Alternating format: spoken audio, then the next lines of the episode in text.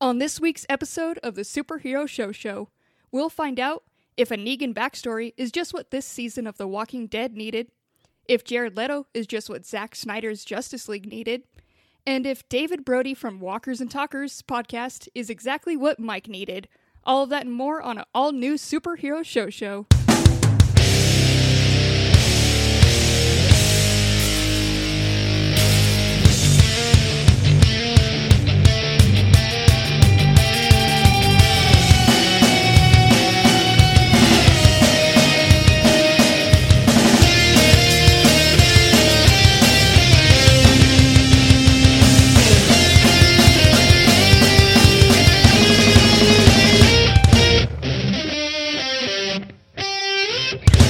What's up, nerds? Welcome to the Superhero Show Show, the only show on the internet where we review every live action television show based on a comic book or comic book property. My name is Cassie, and I will be the host of this episode, which means it's my job to lead you through all of this TV. But I get overwhelmed sometimes. I get a little scared, just like all of you guys. So um, I'm here to hold your hand. Holding my hand as my friends Mike and Ryan. Let me introduce Mike first. How's it going, Mike? It's going good. It's uh, live action. Every live action TV show based on comic book or comic book property or cartoons based on comic books whenever the fuck we feel like it, apparently. Yeah, we really We didn't mention that last week that we're doing Invincible now. Yeah, we know other cartoons have come out since we've done this. We didn't feel like doing those. Stop writing us as mean emails, dickwads. Yeah, I'm glad that you did bring light to it because I we just let it slip right by. I didn't think people would notice, but boy, did they notice! They were so mad that Yeah, we, they noticed. We, we always claim every live action, and they were like, "Excuse me, like, there is a cartoon here, and we are covering." We thought they were actors. I'm sorry. we get so confused by it, like they're just so realistic. But yes, thank you. That's why you're here, Mike. You're here to like really set us on course, correct all the wrongs. Um, you're here to handle the Yeah. Twitter anger. So thank you. I'm the voice of the fans, Yeah. and I'm sorry for that. And being just the voice of himself and so loud, that's of course Ryan. How's it going, Ryan? Well, I mean, if you guys would permit me, I would like to, for once, be the voice of the fans. Was that are they a boat? Was that a blowhorn? No, It's a like- fan. It's like a fan. I'm like the I'm the voice of a fan. Mike he, that's what I need to fall asleep. Legit, it's just a recording of Ryan doing his fan impression, ten hours straight. and that's how close your guys' bond is. Your guys' bond is so close that like Mike, you always get to get his jokes and it makes it where I don't know if my mind is broken or your mind is broken. And I just oh, Cassie, I don't think your mind is broken.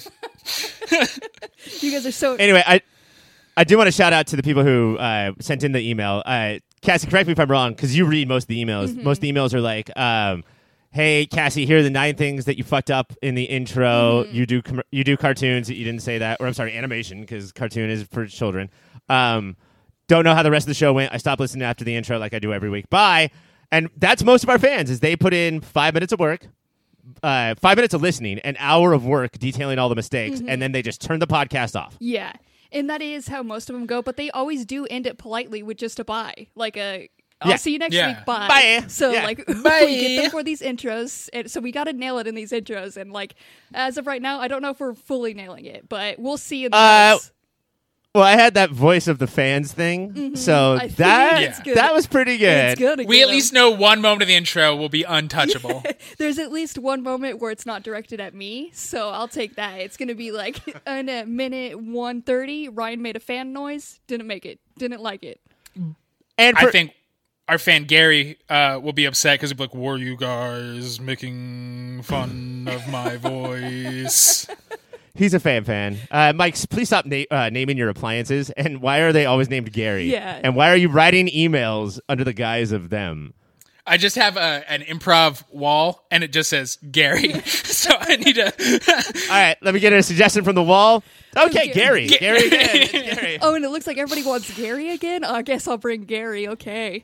Uh, Mike, but you do have somebody that you brought on. It's not Gary, but I, I've heard you have a guest for this episode, or a guest segment at least. I I do. At a certain point, I kick you guys out of the studio and hopped on with. It, this is the first time we've talked about this, right? This is this is a new segment New seggy. that we're doing on the Superhero Show show. Uh, we are going to be interviewing other podcast artist nerd folk type people, uh, and I got to sit down with David Brody, one of the two hosts of the Walkers and Talkers podcasts. And uh, Which one is he? He's he, oh, he's a talker because what you're gonna hear is a 17 minute cut of the interview. If you want to go over to patreon.com slash your pop filter and hear the 45 minute cut, uh, you can do that. And it is great. It's a great it's a great show. But when I said we're going to be here for 10 to 15 minutes, uh, we're going to end all of us uh, our interviews with a speed round. And legit, this speed round is 25 minutes long. A proper speed because. Uh, there's just a lot of uh, stories behind every answer. Uh, that's not what you'll be hearing. You'll be hearing the cut, like one word answer to each of them. But if you want to hear the story behind his childhood, his childhood uh, fictional crush, go over to the Patreon. But it's Walkers and Talkers. They they are still fans, David and Jamie, of The Walking Dead. We get into that a lot of like how they got into the show in general and why they're still fans. Uh, I don't know if the first interview we play should have an awkward moment of somebody being like, "Well, yeah, I dedicate my life to do this," and me being like, "Well, uh, I don't like the thing you do." I think that's well, I like their show. I don't like Your life. what they've dedicated their shit, their life. Uh, but yeah, so just all of David's plugs right now. Obviously, you're going to hear the interview later. You should hear the longer version, but uh, go check out the nationally syndicated Elvis Duran in the Morning Show that he works on, uh, the Brooklyn Boys podcast, and Walkers and Talkers. Follow him at David Brody or at Walkers underscore Talkers on Twitter and Instagram. I do want to say too to all fans of Walkers and Talkers that are tuning in, uh, and also to David and Jamie, that uh, voice of the fans thing was just to save Cassie like from getting emails, and so they attacked me. That's not like a real thing that we. That's not the type of thing we do on this show. no, we're No, that's not the kind of show this this is. real high. No. Normally, Ryan's very professional, wearing a suit and tie. Yeah, uh, just the most highbrow comedy, very sophisticated, like points brought up, very in-depth interviews. It's always the best. Um, we'll we'll display that later on in the show though, because we're gonna we're finally wrapping up Justice League. We're on our part four of it, talking about the epic lo- epilogue, and then for the main event, The epic epilogue. Epic epilogue. But for the main event, we'll be talking about the finale of The Walking Dead. But first, Justice League.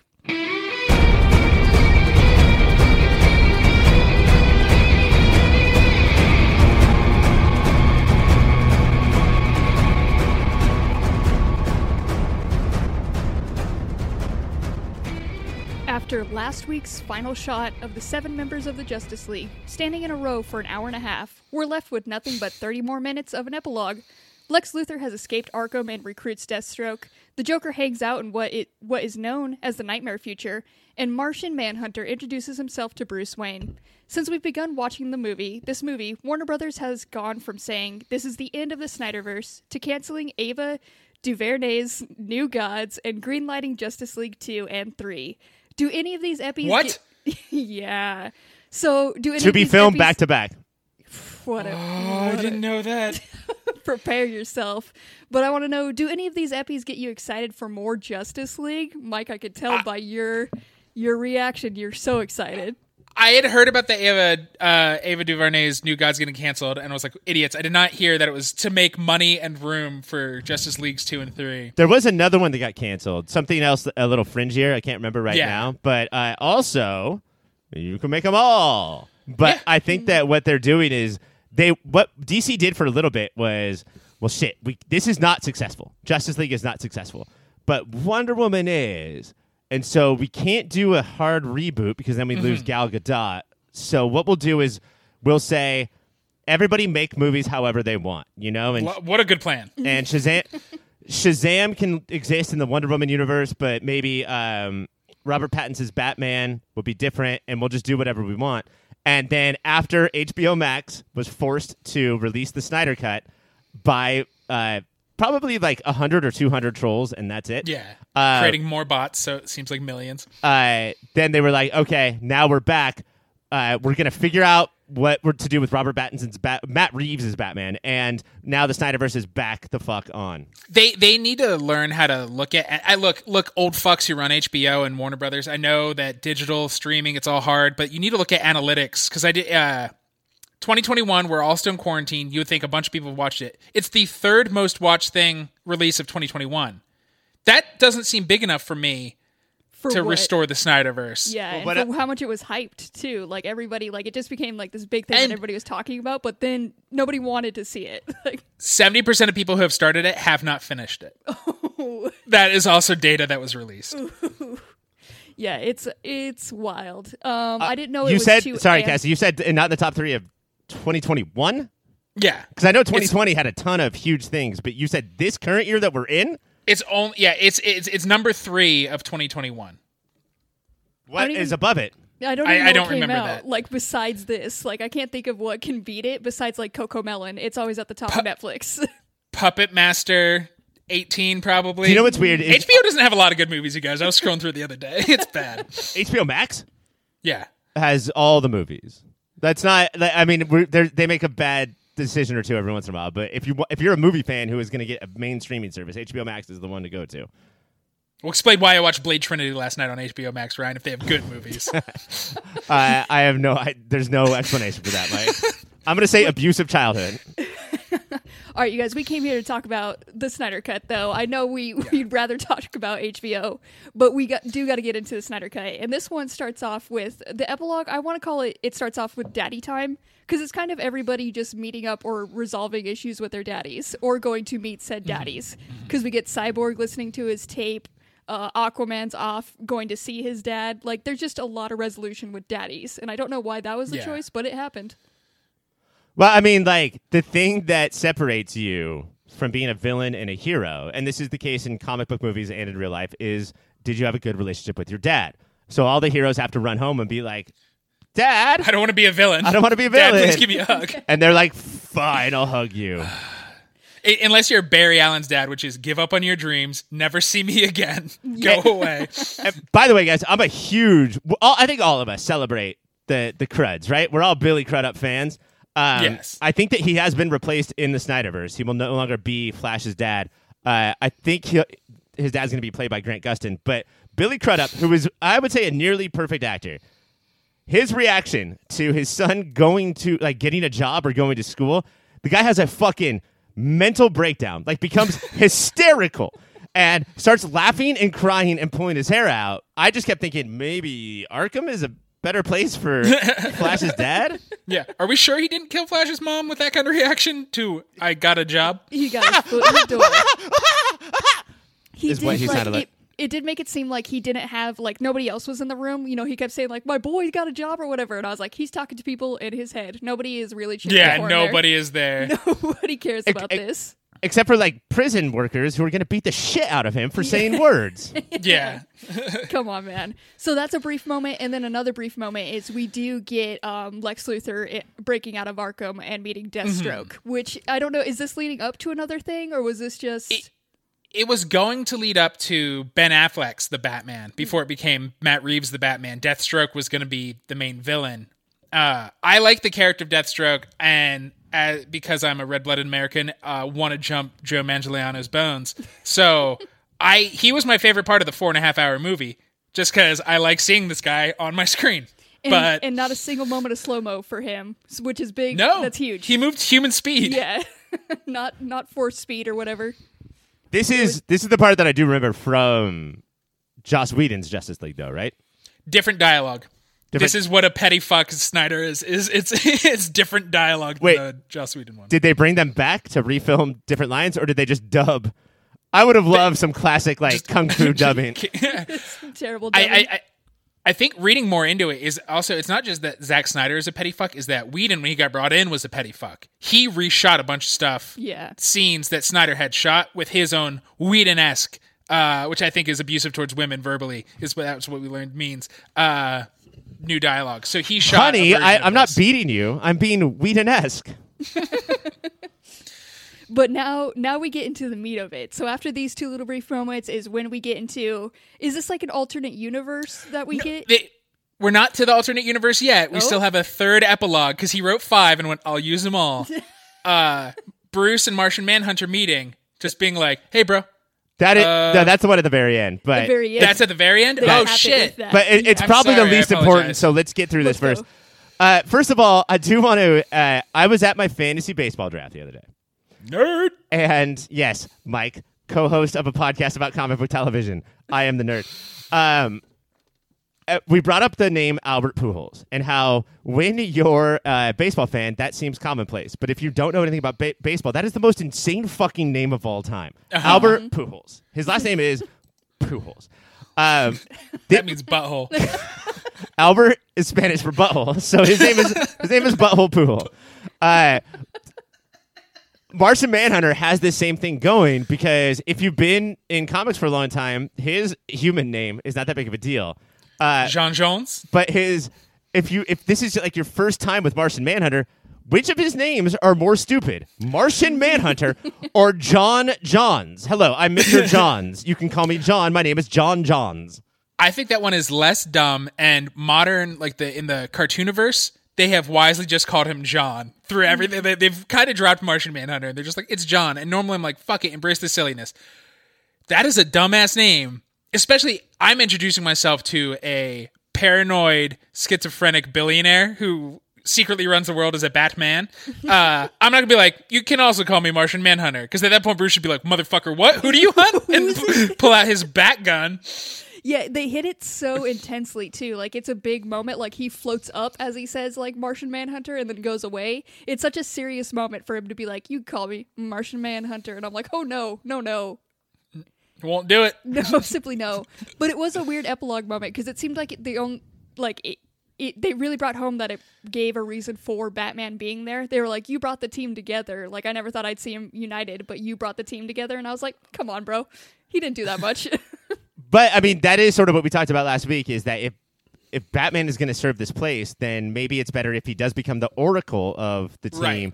and stay Hang out in Watchtower, the floating satellite they own. Right. And unfortunately, that probably, you know, gets fans less bonered up. But that does make more sense for him as a leader, as a human, as a, like, in a world. And Martian Man, in a world, and Mash- Martian Manhunter being on the team makes way more sense because he is, like, most comic book, most DC stories, whether it's in comics, cartoons, or TV, uh, Martian Manhunter is comparable to Superman and can also shapeshift. He's he's kind of a badass if it wasn't for awesome. his competing terrible names.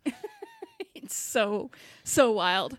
Oh, but yeah, so there's that, and then we get into this post like apocalyptic. Mike, was it you had an answer for if it was an alternate universe or? Wait, sorry guys. Before we get to that, I, I, I want to ask you guys one more thing. Could you tell that this was filmed at a different point because Ben Affleck, Bruce Wayne through most of the movie is kind of beefy, and this looked like just started chemo Ben Affleck. Like this was a head on a stick. Did you notice that? No, I didn't he, notice that. He was so much thinner than before. He was yeah. This was like can't hold Dunkin' Donuts coffee. Yeah, He- there was. they There's made- not been Dunkin' for a while. but yeah, that's why they put him in like sleep clothes. They like just made him like, look, it's sleepy Batman. That's why he's not beefy. He's sleepy. And what they did was instead of giving him the clothes for one person, it looked like the pajamas for three people, and he was just dragging those clothes around. Go to patreon.com slash your pop filter for that to make sense. Ah, shit. No, that's a good commercial. Uh, so Nightmare is that what we're talking about? Can Nightmare? Nightmare. It is. So it's so clear that Zack Snyder only thinks that he thinks of Superman like Lex Luthor does. I think we talked about this last week, uh, and it's so weird for this whole four and a half hour opus to be like, no, he's one of us, and two and three will be like, nope. He was the villain all along. How many times can you make this guy the villain? In literally every movie, Snyder's like, but shouldn't we be afraid? Uh, so this is what happens uh, in the alternate universe, or the f- the future they they're trying to stop from happening is Lois dies somehow, and Superman loses his shit and becomes a tyrant. And so this group of people, which is who is it? it's it's Mera, uh, Deathstroke Batman, again. Deathstroke again, now with a mohawk. Uh, the Flash in a suit because he's just a man still. So they put the him Flash in a suit and a mustache. yes. Uh, and Batman Uh, uh, and Again, Flash And is just a man. He's not a hero. uh, and they, they they this is the new team. And to be honest, I would rather watch not, not four hours, but this group of people is fucking weird and nobody knows how to talk anymore. And I would watch this movie way easier than what we just watched. well, yeah. Bruce, Bruce Wayne and Batman have stopped trying to act like those two characters, and he's just like two Joker. He's like, "I'll fucking kill you. I, I'll, I'm gonna fucking kill you. I swear to God." and that is more interesting. As far as like the Snyder version of Superman, uh, it's weird because you know. I do think that Superman is a good character. It took me a long time to think that. You know, I used to have the mm-hmm. cliche bit about, well, he's got all the powers, so how is that interesting? I do think that the the battle between Clark and Kal is, I think, interesting, and there's a ton of takes on it. You know, whether it's you know Richard Donner's or Bruce Timm's or uh, Greg Berlanti's or wh- whoever we're talking about, and Snyder's is much like Lex's. You know, Yeah. I, I, I do get that that like Snyder's not going to back down, and it, it it's not that Superman is boring; it's that he's a danger for some reason. Flash and Cyborg and Batman are not dangers, but Superman is, and that's the uh, that's the tack that Snyder's taking. I have a problem with the storytelling here, and I have a problem with my wife who watched every minute of this movie with me, screaming, "What the fuck is going on? How is there no transitions?" And sure, Yeah. at some point we do get Batman or Bruce Wayne waking up and it being a dream, or it was all a dream. an- I used to read Zack Snyder magazine, which is a weird magazine, but I I get that. But th- like to go from Lex and uh, Wade Slade. Slade, I'm so sorry, I almost called him Wade Wilson. Uh, Slade Wilson on the boat to this nightmare scenario. Uh, it's it's more confusing for viewers than like entertaining. I think. Yeah. Yes. I was watching it and I was like, this is incomprehensible. We are just all over the place. It was it was wild. And in the meantime, you're thinking, why isn't this over? Just Yes. please Yes. be over. This is the th- fourth part of a five part epilogue. We didn't need this. But I do want to talk this is the this is when we get the Joker and I want to know how you feel about uh this like Snyder's Joker, this version of Joker. Did you see It- Suicide Squad, Cassie? Uh I did see. Yes. Okay, I did not. So this is my first entrance. This is the- an upgrade. in the Leto verse. Th- I'd say this is an upgrade. Uh, I'm not saying it's good. That this time he decided to, before he was trying to be the dude from Die Antwoord, uh, I think uh, that that was his damaged uh, Suicide Squad Joker. This it really felt like him trying to be Jim Carrey when Jim Carrey started be, like number 23 Jim Carrey where he's trying to be serious but still has some of his Carrey quirks that this whole vibe that that that's what this gave me Yeah, that's that seems very fitting. It was still like I there's something about just seeing seeing the Joker character and then also knowing Jared Leto and how he is with it. Like as soon as he's on screen, it's hard to not just immediately roll your eyes. But I was trying to like really be like just experience this one, and I still didn't like him. I tried to like put biases aside, still didn't like it. I, I think that's so much of it to me is that I don't know if I'm as good at, as Cassie is putting the biases aside. Like to imagine, and like uh, Leto shot this in his backyard, like through Zoom because it was during the pandemic. And just to me, just watching this, imagining a conversation between Zack Snyder and Jared Leto makes my f- like flames, Flames. flames. uh, like that, the douchiness level of that conversation is uncontrollable, and uh, like uh, you could just feel it all, and you, uh, which, which means that uh, I can never like sort of escape into the movie. You know, like it's mm-hmm. just green screen pandemic douche bullshit. and you could hear them high fiving each other after Yeah. Leto ad libbed. I want to give Batman a reach around, and they're just like, "That's so cr- you're crazy, Joker." But we also didn't get that we did not get we don't live in a society in this one. Yeah. I remember everybody freaking Yeah. out. We do not live in a society, and that was just a cut f- just to get people hyped. I don't know what that was for. yeah, W- w- it was. To, I think he filmed that to prove he filmed one sentence to prove that there is a cutting room floor. I didn't just shove everything I filmed in this movie. Look, look at this strip of film. I didn't use this part. But yeah, so that that ends it. We get that interaction, and it ends um with just uh, just that cliffhanger with incomprehensible cliffhanger. Uh, are you guys like? I'm I'm ready to say goodbye I can't to this. believe. this is. Oh I'm man, I mean, like goodbye. We've talked about for a month how this is a double whammy for us. Not only do we have to watch Justice League, but we're not watching X Men the animated series.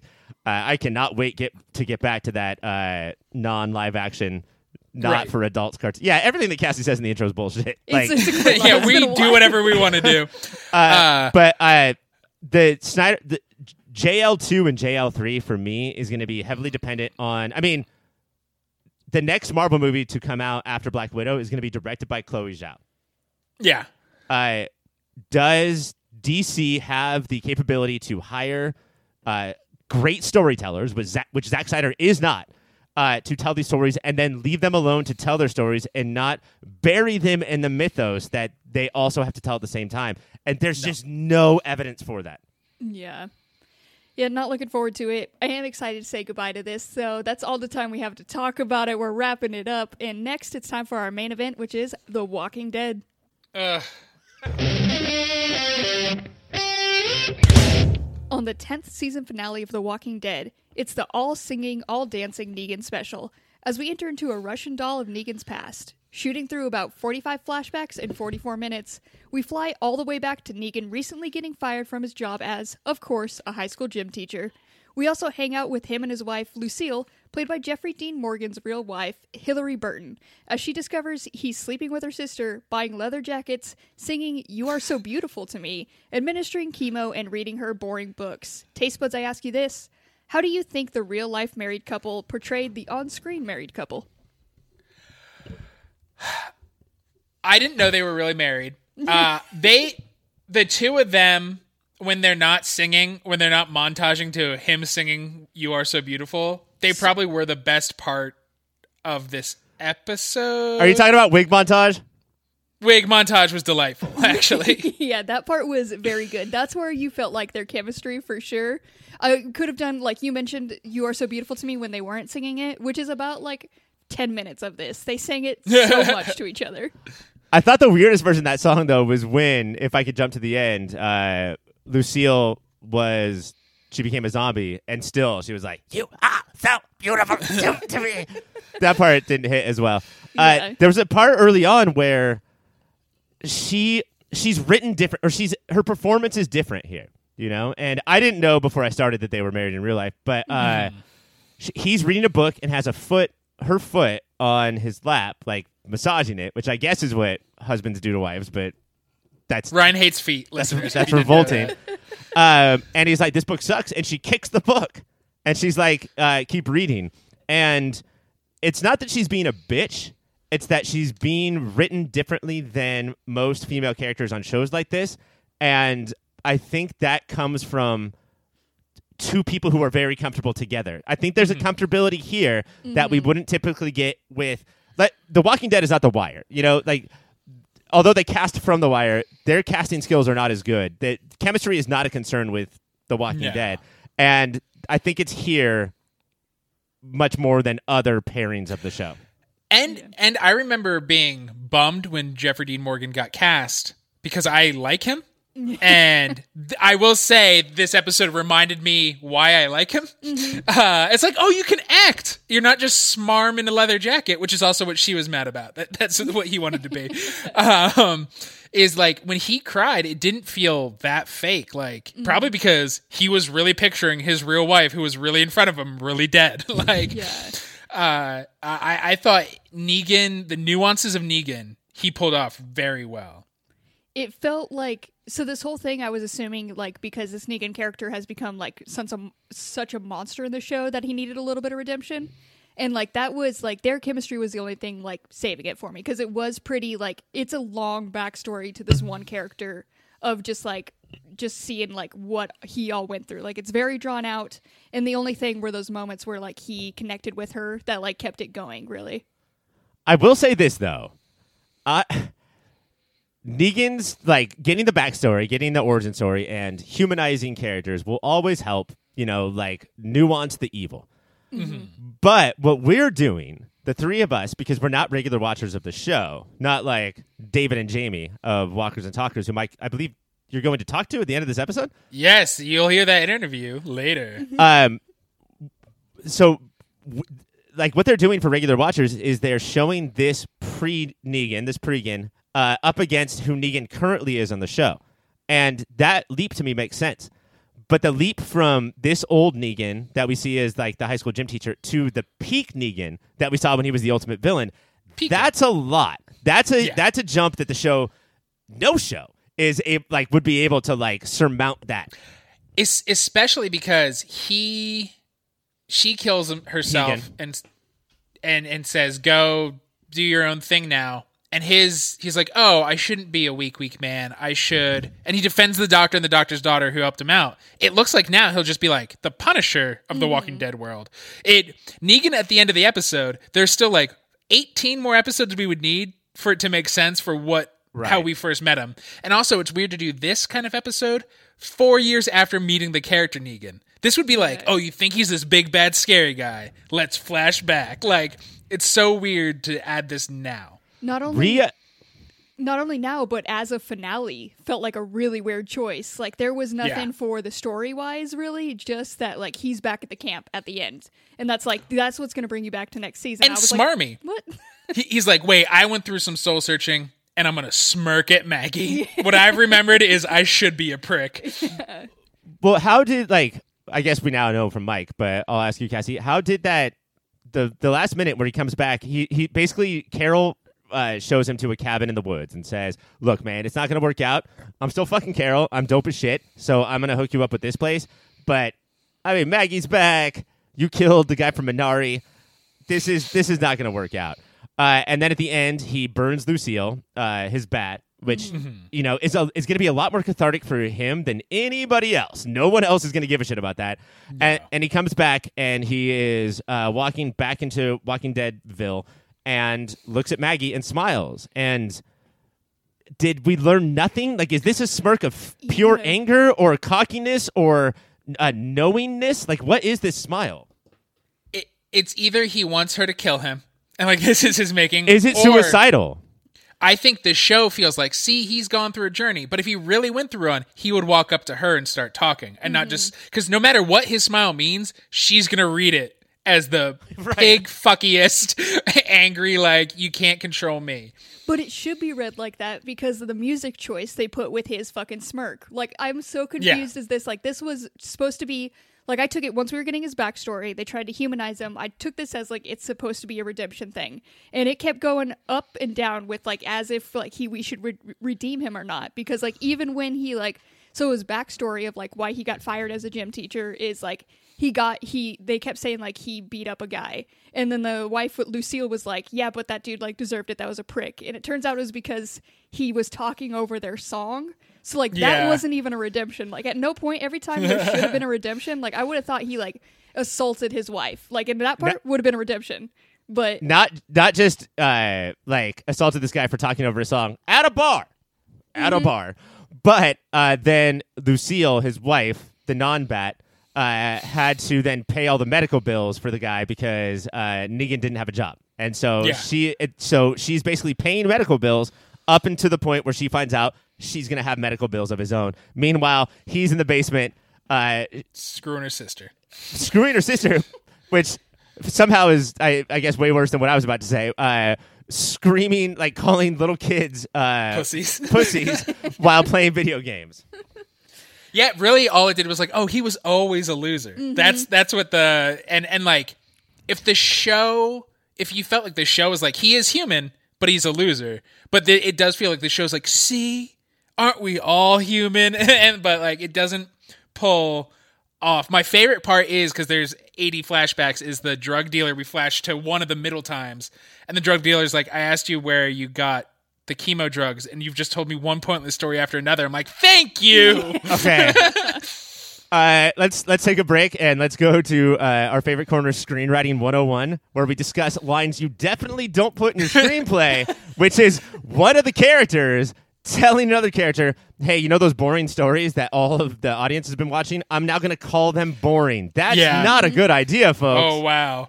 And it, they- it was my favorite part. but it was like a it was like a yes moment and then they ruined it later once he like you know he turns on them starts like beating them up and he ties that guy back up and he's like and now you're gonna hear more of my stories and you're gonna want to hear what said when i stop talking i'm like come on show what are we doing here I would have loved though if, if he had said, uh, "And now, not only are you going to listen because I'm to kill you afterwards, but also." I took your notes, you know, good notes. I appreciate it. I'm down, I'm now going to start telling stories better, and I really appreciate all of your advice. I went. I listened to a few moths. Uh, I do like that this shows that Negan obviously is like an OTT extra bitch because every time he's like, "It's time for me to make a life change," he burns something important. So evil Negan was born when he burned his house and his ex-wife's or his dead wife's body and wrapped Lucille the bat in barbed wire. And now that he wants to be peaceful Negan, he burns that bat. So just every time his life decision, what am I burning today? who, who is this Negan and what can I burn? It was like it seemed like this big moment. You cared, you talked Ryan about how like nobody else cared about burning the bat, but do you think fans of the show like was that a big moment? Like, is the bat are they super connected to the bat? Like, was it Okay, supposed so- to be? I did a little bit of internet diving into because we haven't focused on The Walking Dead in a while, and I feel like that every time we focus on the franchise, it's like it is. It happens to just be these one-offs, you know, sort of like this was. Yeah. But it focuses on one character, and I, we haven't talked about Negan in years. And so when I was on the internet, just like trying to figure out what has happened between now and the last time we watched the show, uh, I had no idea. But people motherfucking hate Negan, and I was trying to, I was trying to put the pieces together, and I was trying to figure out do they hate him because, like, in the way that they're supposed to, like in the way that people hate John Walker from Falcon and Winter Soldier, Right. but they think that they hate him even though that's exactly how they're supposed to feel. Um, or do they hate him because he's just a, s- like a straight up bad character? It's like the Joff- Joffrey conundrum from Game Right. of Thrones. Um, and it sounds like it's a lot based on Steven Yeun. It's a lot based on Uh-huh. they killed what's Glenn? Glenn. They killed he killed Glenn, and that was a big deal. But also on a show like this, they just want him to be executed, and they want to feel Mm-hmm. like that shit in their chest of like, haha, he's dead. This is how They the don't world think should work." justice is gray. Right, exactly. Uh, unlike HBO Max does, which next week I do. Should we tell everybody now that we're going to re- watch Justice League, Zack Snyder's Justice League, but the black and white version? God, How no. is it with even less color? Um, but Negan is one of the most hated characters in Walking Dead fandom, and I I don't think that there was anything this episode could do to like turn that around. No, Yeah. it it it was like an actor's showcase for JDM, but it's not gonna. And then that's uh in the. And it, I was for his you'll reel. on this show. David Brody also he's like that's when the show got bad. I think it got bad years before he showed up, but he says it's picking up now. So I wonder if they're focusing less on Negan. But he thinks Negan was the the death knell of the show for a while. It's picking up now. The autobiography of Walking Dead fans. they just keep convincing them at season 10, it's going to get But good they- again. They all have a different point of when they think it got bad and when it started to get good again, and they're all wrong. You know what, Mike? it was a bad idea to put David's interview on this episode at the end of this episode. That no, was- I, it's a rebuttal. It's a rebuttal. He he he makes pretty good arguments, and maybe I didn't edit them out uh, the- the- of why he still enjoys the show. I okay, so if you're listening, if you're still listening, Walking and Talking fans, I will say this: uh, I sort of measure Walking Dead episodes in a way that I don't really. You shouldn't measure any sort of art, which is uh, I count phone checks. I really do. Like I really see because Walking Dead can get so in its own weeds and talky and boring, uh, more walkie less talky that, or the other way around. That I do look at my phone a lot more than I would like as a Right. one of television's premier critics. Analyzers. I didn't do that in this episode. Like there was a lot that bothered me. The Mm-hmm. the Russian doll storytelling I don't think was as effective as they thought it would be. But I was compelled to go from each scene to the next in a way that isn't typical for me. Well, that that's it made me think of our famously superhero show show's favorite joint episode of The Walking Dead, past the pilot, uh, is the Morgan and Drew Carey's brother episode. And Someday we will learn that guy's name. I mean, if only there was some sort of movie database for international actors and films that we could look up. I just looked it up. It's the guy who we think is the Zodiac killer in Zodiac. That's his Oh, the- actual yeah, name. the, yeah. The Zodiac Killer uh, teaches Morgan the bow staff, and that is our favorite episode. I think many people think that episode was boring and dumb because they are boring and dumb. Uh, but this did give me those notes because it is focusing on that, and it's not people spouting their life philosophies at each other. Uh, and like we said, there was chemistry, which the show normally seems to go out of its way to get rid of. Uh, and had that like early Carol thing. By by the time Weak Negan Wegan became like the Punisher Negan, it had that release. It had that like, oh shit, you're fucking shit up, and I didn't think you could. Uh, But that's interesting though because instead of like you know uh, sort of redeeming the Negan character, instead of doing that, what they said is, what if we just get him get them to root for him, uh huh. and then that will do the work for us. So when we want him to go back and save those doctors at the end and do something good, that's sort of in place of actual personality redemption. Uh, all of it feels like, oh shit, we cast too good of a charismatic actor in our villain and didn't want to get rid of him, and now we're really screwed. Mm-hmm. Because Carol called it. She's like, there is no way you could live in this town with Maggie here. It's also fucked up that they were all fine with him living in this town. Like, he did Not just Glenn and Abraham; those were the most gruesome. But he tortured them for a couple years, I think. The Like, fact that you two still let me on this podcast, despite what I've done to your guys' families, that's, yeah, I mean, that's insane. the pop of my sister's eye will always be in my head. But I mean, you're good on the show. You're just so good. Uh, but yeah, that's that's all the time we have to talk about The Walking Dead. Next season, if you want to come in, we'll see how Negan goes in the camp if he gets murdered by Maggie. I guess that's what's bringing you back. Um, but in the meantime, yeah, Mike or Ryan. I would love if first scene, first second uh, next season, Maggie's like, slit, dead. Okay. Why don't we just move on? That would be the best thing the show could do, and like one positive note that we we would be so excited about. Um, but in this meantime, I know people people might not like uh, Negan, but I, I feel like they gotta love that bat, and they they had to say goodbye to the bat. I don't think they got a proper goodbye, so I want to make a website that's in memoriam to Lucille the bat, not the person. And uh, it's just gonna be close ups. I'm gonna let people put up their own eulogies for this bat. And uh, I'm trying to get it started off the ground, but I'm having some troubles with like WordPress. I don't, I don't, I don't know what I'm doing.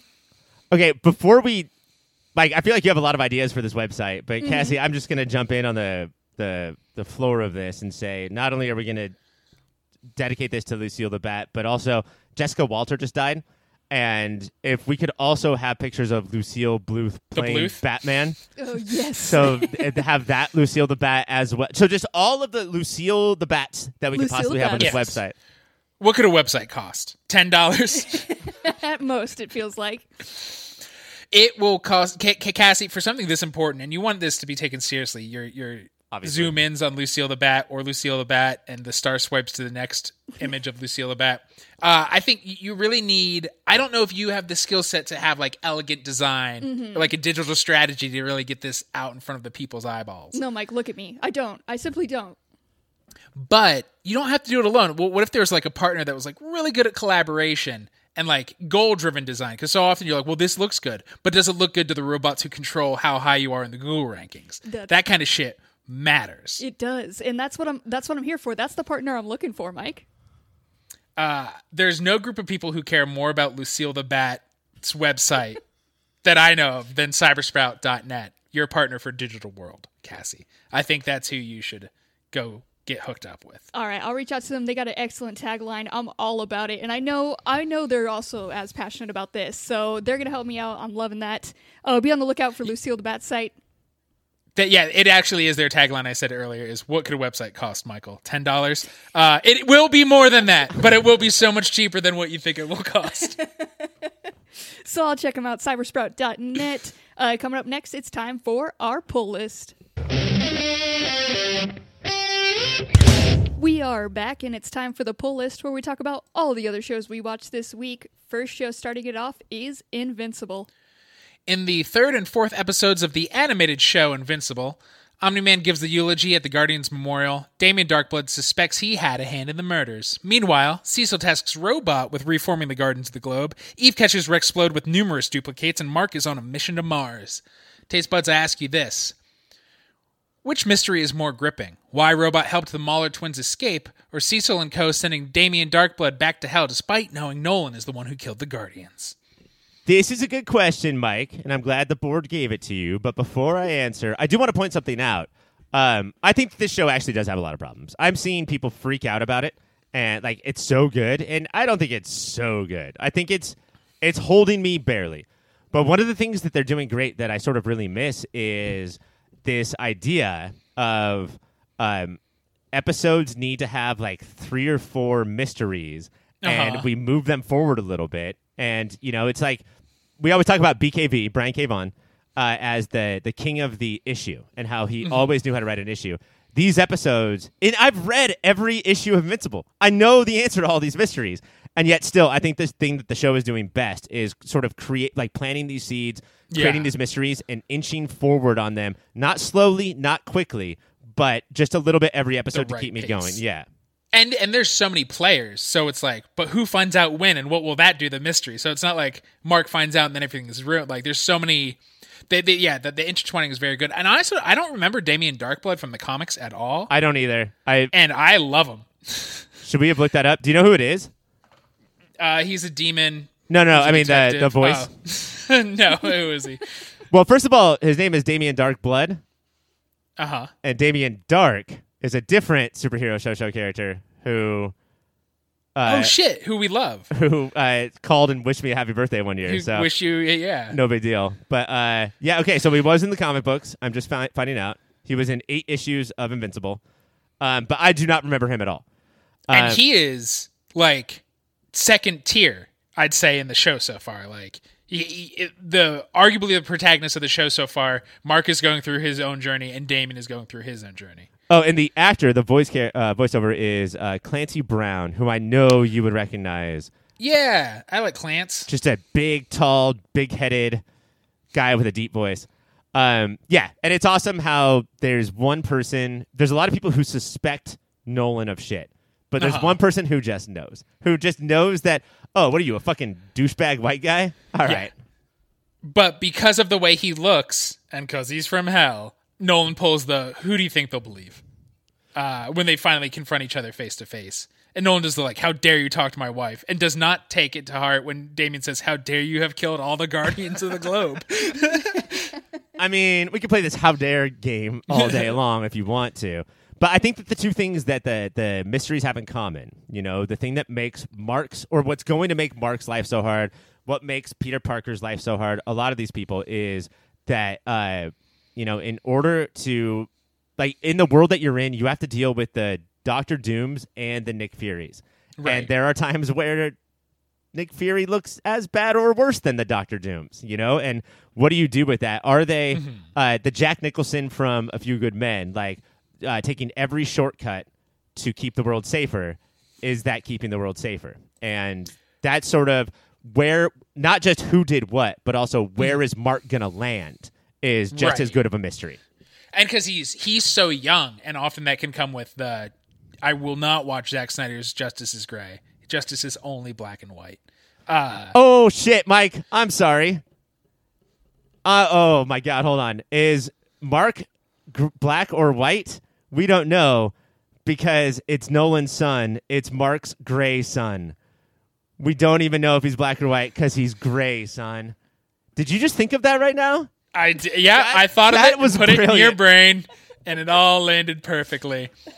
Uh, how how do you feel they're juggling the the Peter Parker and the Spider Man aspect, where where Mark in these episodes also has a date with Amber and has to run away uh, to deal with some stuff, and later he, he's like, "I'm going on a humanitarian mission because you used to, so I'll be back." Because he can't tell her he's going to Mars for two weeks. I mean, I've talked about this before on the show, but my when I fell in love, I fell in love with Peter long before I fell in love with Spidey, and that was because uh, Gwen's in this room, but uh, you know, Mary's Vulture's in in this, this room. the vultures in this room, and so who should I go kiss? I don't know.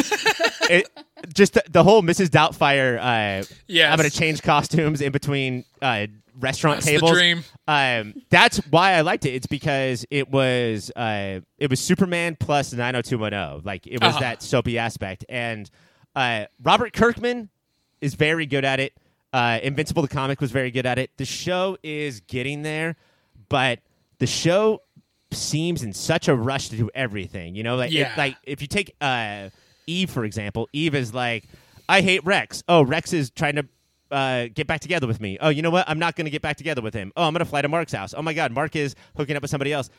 I I'm actually sort of excited in this binge world, this dog eat dog binge world that we live in, to get to next week when we only have one episode of Invincible to talk about. Because I think even one episode of Invincible is too much to talk about. Because they're just stuff. Are are they X Men animated seriesing it? Are they just shove as much in as possible? Yeah, but uh, there's a couple things. One, it's not as fucking stupid, and two, uh, X Men is still only 18 minutes. Like they, Yeah, that's true. they claim to be like 22 or 23 minutes. That's bullshit. Do you Yeah. understand how many commercials we watched in the early 90s? Because those episodes are 18 minutes long. What else are you gonna pee or read your homework?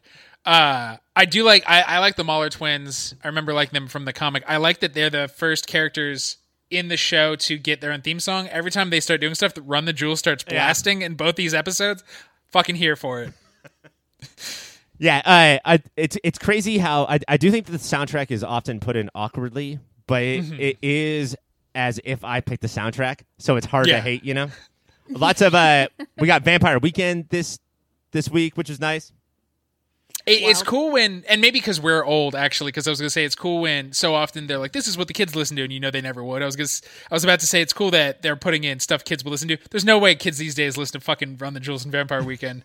We are so old and like those bands, and that's what we're saying. Damn it! Uh, one thing I Well- want to talk to you about real quick, real quick. Oh shit, Cassie's gonna Shut cut up, us off. Cassie. Uh, Fine, fine. I'll get off. It one thing that I think they're doing amazingly is even if we didn't get the Guardians of the Globe uh, reveal at the end of the first episode, um, they're still sticking to the fact that Nolan is a subtle, normal prick, just a bad husband and guy. Right. Like Even if he had no powers. I think he does focus on being a good dad, and we'll probably find out at some point that that's because he's training his son to take over the earth, not because he gives a shit about him. But uh, the way that he talks to her is Uh-huh. As villainous as the things he says to the Guardians of the Globe. uh, t- uh, by her, I mean his wife. Uh, Yeah. To the Guardians of the Globe before he murders them all. Yeah, he's a gaslighting suburban dad to Debbie. Her husband, I guess, is what. And we all know that because he has a mustache. The mustache always telling. Um, Ryan, with your permission, I will cut you off and wrap this up with moments of the week. Uh, I'll let you go first, though. Do you got a moment of the week? Yeah, Mike, you might have to help me out with this because I don't remember the exact words, but Rex and Samson are always sniping because Uh huh. uh, Samson had been in the Guardians before, and uh, Samson at one point threatens Rex by saying, uh, "If you say that again, I'm gonna beat the shit out of you so hard you will be calling me daddy." it was it was a move that shut everybody in the room up. They were all just looked and they were like, "Oh my god, that was that was pretty cool."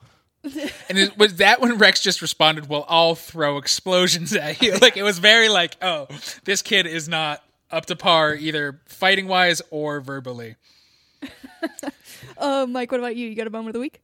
we so we we reformed the the Guardians of the Globe, robots in charge, and we got the montages and all that's fun. But Monster Girl, who I love from the comics, is here now, and she gets into a uh, fight hard with Rex because Rex is a dickhead.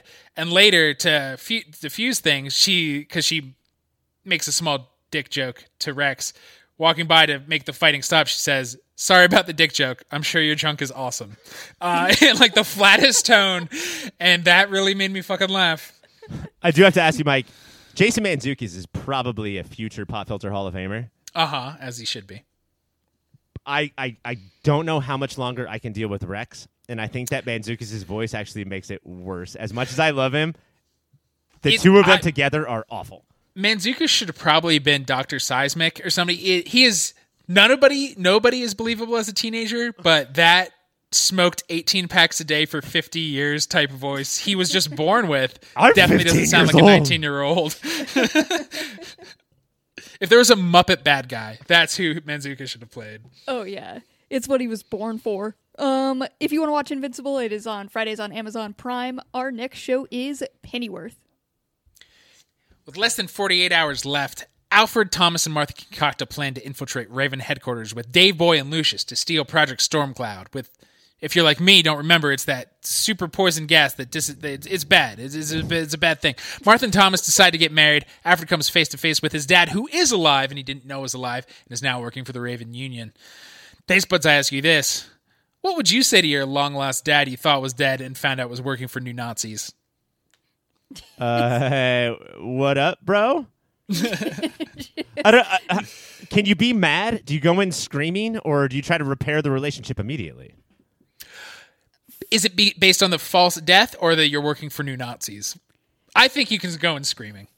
Yeah, I would still take it as like you can just be like a oh what's up you're still you're a piece of shit and then leave it at that and then you just walk away and sever that one right there. Uh, that's a that's a for sure cutoff line.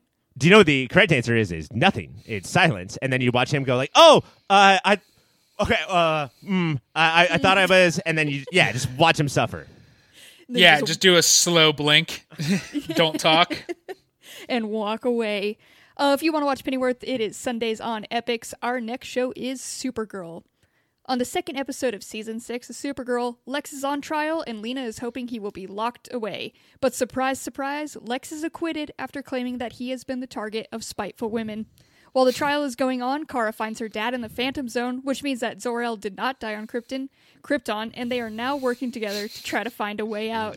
Taste buds, I ask you, which other supposedly dead person do you think will, we will find chilling in the Phantom Zone? Apparently, my dad. yeah, a lot of long lost dads. So All of our dads, that's the where they go. Uh, these shows are answering that question for us. If you want to watch Supergirl, it's Sundays on the CW. Our next show is Wynonna Earp. This week on Wynonna Earp, we start in media res exactly where last week left off. Mercedes is thrown gutshot into the cell with Jeremy Monsters and a very hungry vampiric Doc. Waverly is a hot topic angel, and she's out there being pretentious at everybody. Billy turns human, and Cleo Clanton sets up Wynonna's death, but not the way we all thought she was going to. Taste buds, I ask you this. Is there too much mythos shoved into this episode, or are we now glad there were so many goofy one off apps leading up to last week in here? Uh, okay, so I I like the amount of mythos shoved in here because when it comes to like uh, angels and demons and hell and vampires and werewolves and like I'm not exaggerating, all of that shit was in here.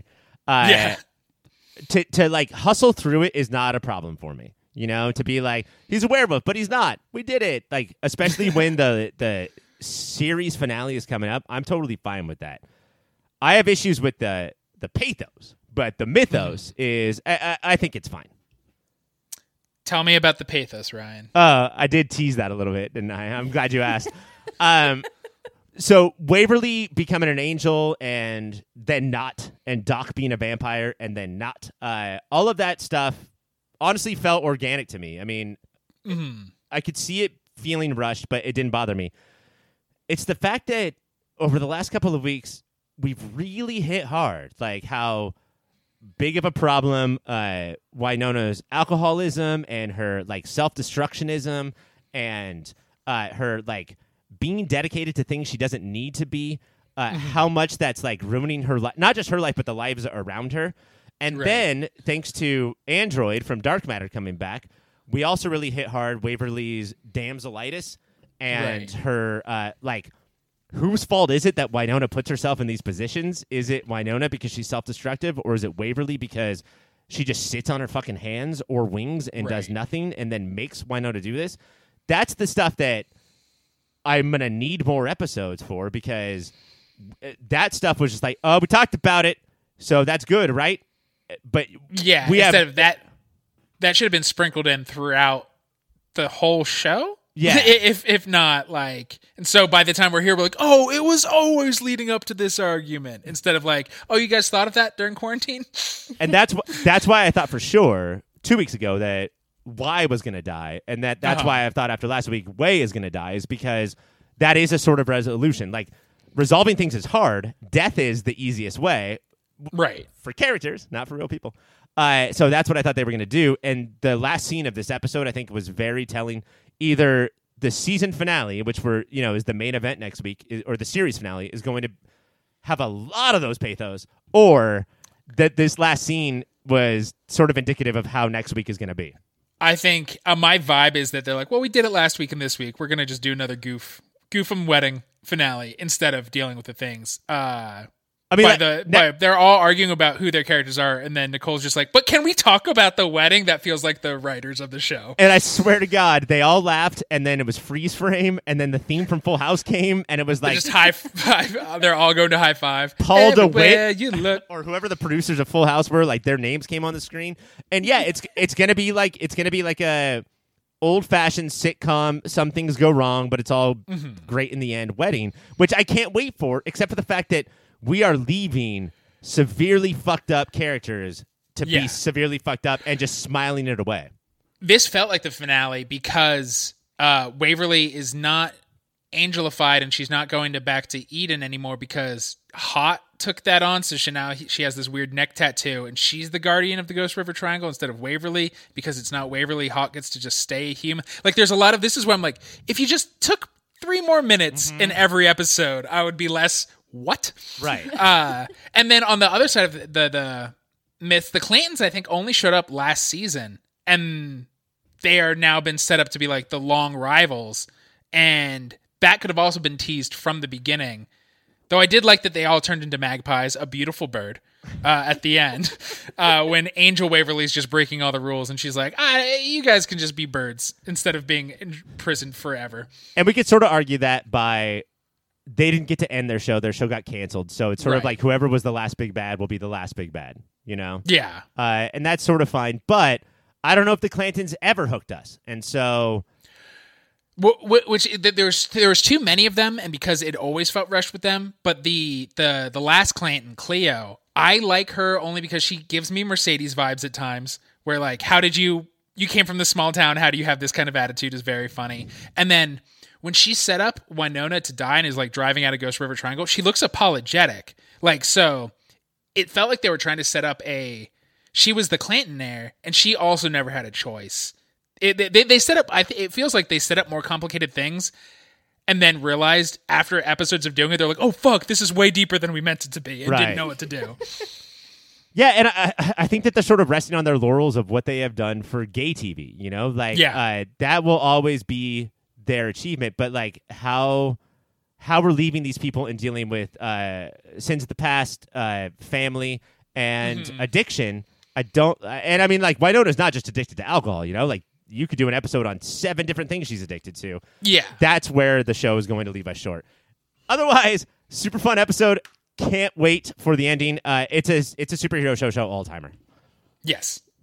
It's gonna be sad to say goodbye to it. Uh, for this episode, though, do you guys got moments of the week? I'll start with you, Mike. Uh, I have two. One is a perfect Wynonna Earp. Both the character and the show kind of line is she's talking to Billy, who is no longer Reapered. She says, "Is there any chance your bitchster didn't take my mentee as bait?" Unless you're used to the show, you don't know that she's combining bitch and sister into one show, into one word, and I fucking love it. And then at the end, the general of the Black Badge just starts ordering Jeremy uh, and this is after he threw him in with monsters, has cackled and said he's going to die. And J- Jeremy's face of like, motherfucker, you think anything? And he, Jeremy calls the other Black Badgers like, yeah, the general didn't didn't make it. And the general's face then of realizing like Jeremy is setting him up to die. Like all that whole exchange uh, was great. And yeah, after Jeremy makes his call and orders a werewolf to eat that guy, uh, he gets to do his version of the walk away from the car while it explodes. Like it's Yeah. just slow motion, like smirk on his face. He did it. He did it. Uh, Ryan, what about you? Moment of the week? Uh, yeah, in order to make this stuff go down, you have to like grab the hair of like the most important family member and then light it on fire and then like breathe oxygen on it.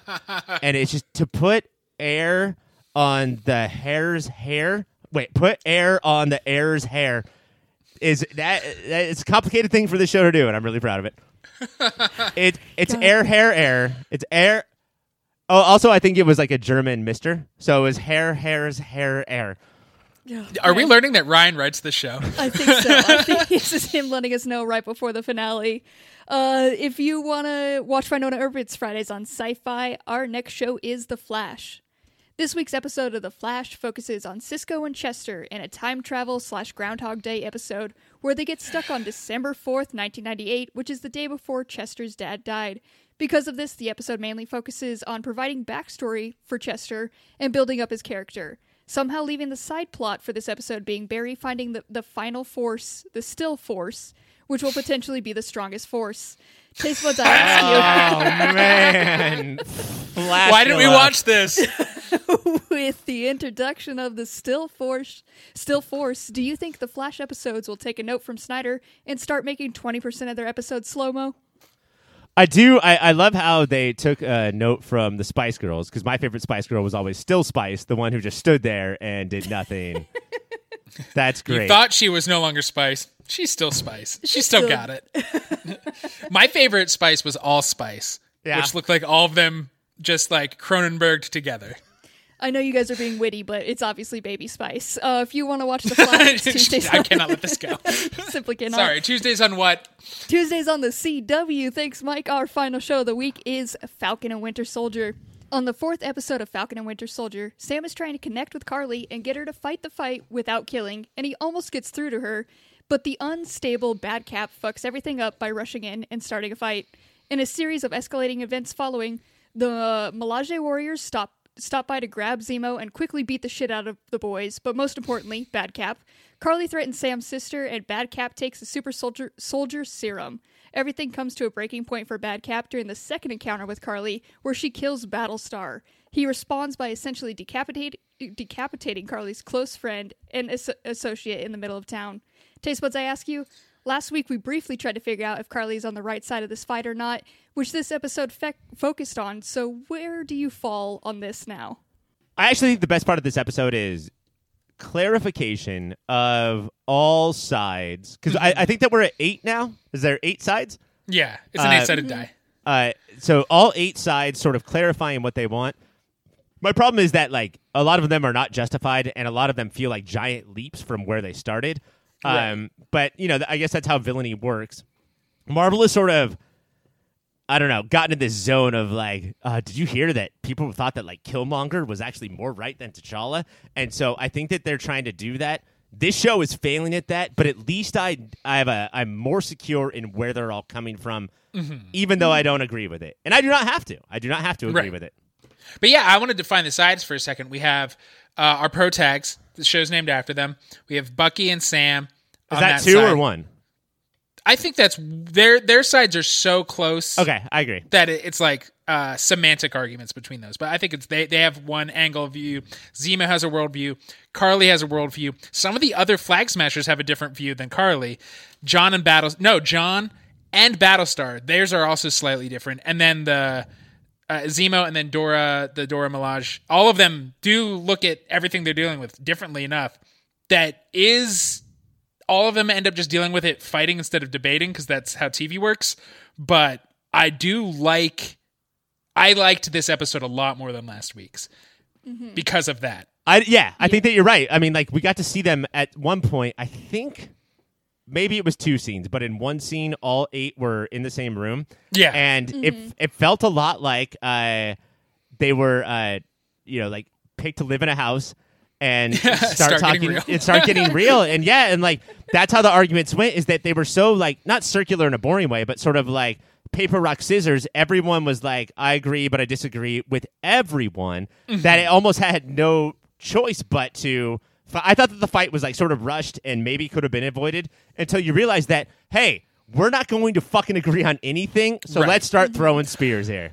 and especially it, it's, I don't think it's clear at first glance that he's a bigger dick, but uh, John and the Dora Milaje, their worldview is they want different things, but it's pretty. They're the two views that always and Carly. Those are the three views that always escalate. Everybody else tries to talk until they can no longer talk. Uh, and that's it's interesting because I think John Walker is a douchebag, and the DMs are fucking great, but.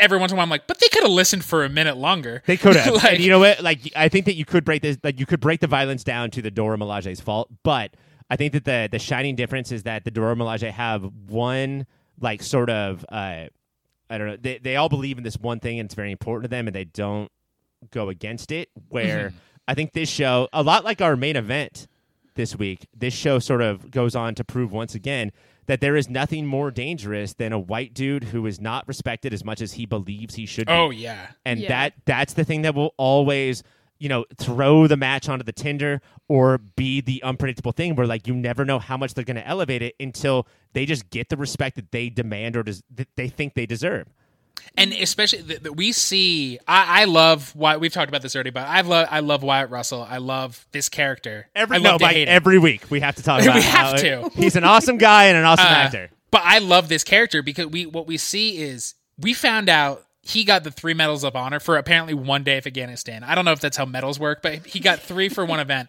Uh, and Hoskins is trying to be like, "Hey, man, like you are good enough, you are worth it." like, uh, and like we see him at his low point, him being like, "No, we did fucked up stuff there. They gave me medals for my, the worst day of my life.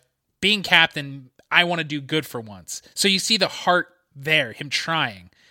But then the minute nobody gives him instant control of a room, he starts to freak out. So you, the very human, like, I fucked up before I'm trying to do better, and the very human, I'm a bit of a monster because I'm a white guy who has been. He, he, at different times, he's angry that he's a white guy who's been handed things, and then is mad that people aren't handing this white guy things. It's awesome. Yeah. They have a lot of moments where, like, you know, this episode really showed where, like, he is unstable. Like, even from the beginning, when he's like, Sam's like, give me 10 minutes, they cut to him and he's just like murmuring to himself. Like, you're like, Yeah. Jesus Christ. Like, they're, they really let you know, like, this dude is messed up in the head. He is not going to be okay at this. And uh, it comes to an end. And I do have to wonder that if they sent, I mean, Bucky has issues, Yes, but if they sent Bucky in instead of Sam, if uh, your typical John Walkers of the world would have been more okay with that Mhm. because at least uh, a white guy is going to go in and do the things that I can't do right now. I I think the way they've set it up, I th- I think we, it's easy to extrapolate that the way John deals with the world and power, probably, but it is just it's not him. It's somebody else because Sam points that his experiences are different and he is a trained therapist to talk to soldiers with PTSD. And this is also why I like this episode. It reminds us that that's like the core of Sam is he he's a veteran who cares about other veterans' mental health. And a lot of the action so far has forgotten that. And I think this the the, the scenes between him and Carly I really dug. Uh but John is a shoot first, ask no questions ever. And I think that bugs him. And e- but like even if you want to like take away the fact that Sam is black of why John is so upset by him, the, the actual reason is that like uh well Bucky has the serum and there's nothing I can do about that. But Sam is a true like he's a he's a ca- very capable superhero without the serum. That almost makes him more mad than anything else. Right. Yeah. And and so with all this being black could all is probably tied in there, right? Because that's how intersectionality works and uh, white people work, unfortunately. But and it is when he get when John gets his ass kicked by the Dora Milaje, uh, he his very pitiful. They're not even super soldiers, and And what is the other thing that he's saying? They're black women. they're women. They're not. yeah, they're not even men. Like you They're can. not all- even white men. They don't even have penises. I uh so I realized this week I really like Battlestar. I think his character is interesting. I'm kind of I don't know if I could call him getting fridged, but Oh, I He- I came up with a word for it, Mike. what is it? Blackifice. He's the Blackifice. Blackstar was I like that. for the show or Battlestar. sorry. Uh, but if he was a DC character, his name would be Blackstar. Uh, I like him. His one flaw is believing in John. Everything else, Yeah. he is trying to pull the brakes. He thinks about it. He's a really good fighter. Every like John is complaining people have superpowers, and Battlestar just quietly gets out of his own. Like when he's tied up, he gets himself out of it. Uh, the thing that is also makes him more lovable and more sad as a figure. And I was a little surprised when he died, Yeah, based on the you know the tropes of which characters die. But uh, I don't think that he's a sycophant. I don't think that he's like a, a Trump right hand man who's just like, well, I just have to keep.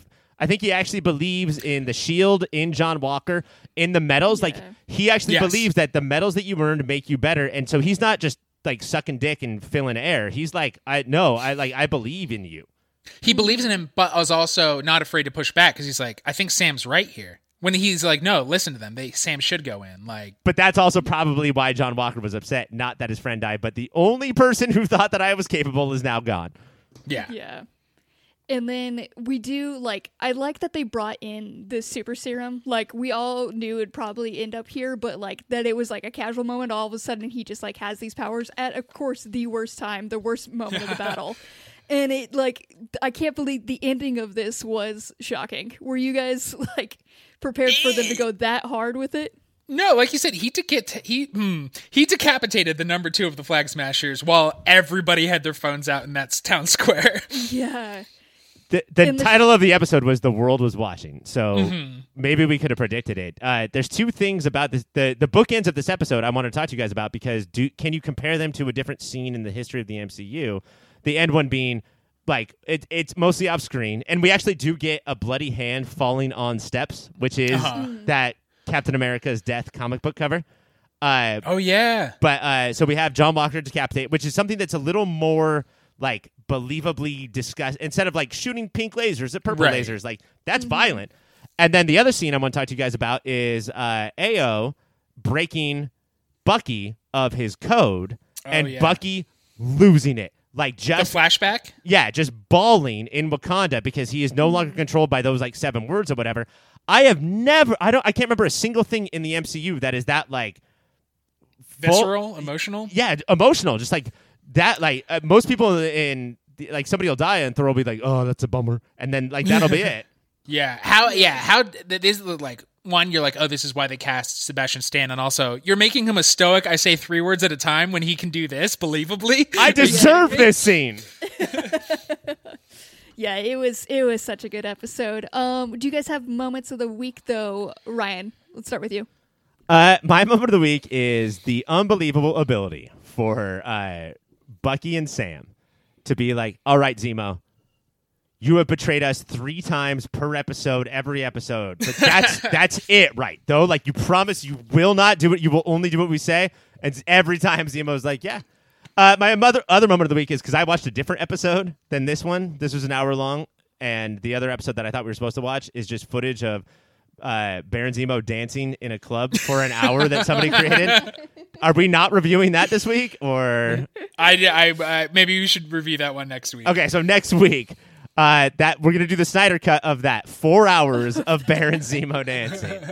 Just all of his moves. Uh, Mike, what about you? Moment of the week?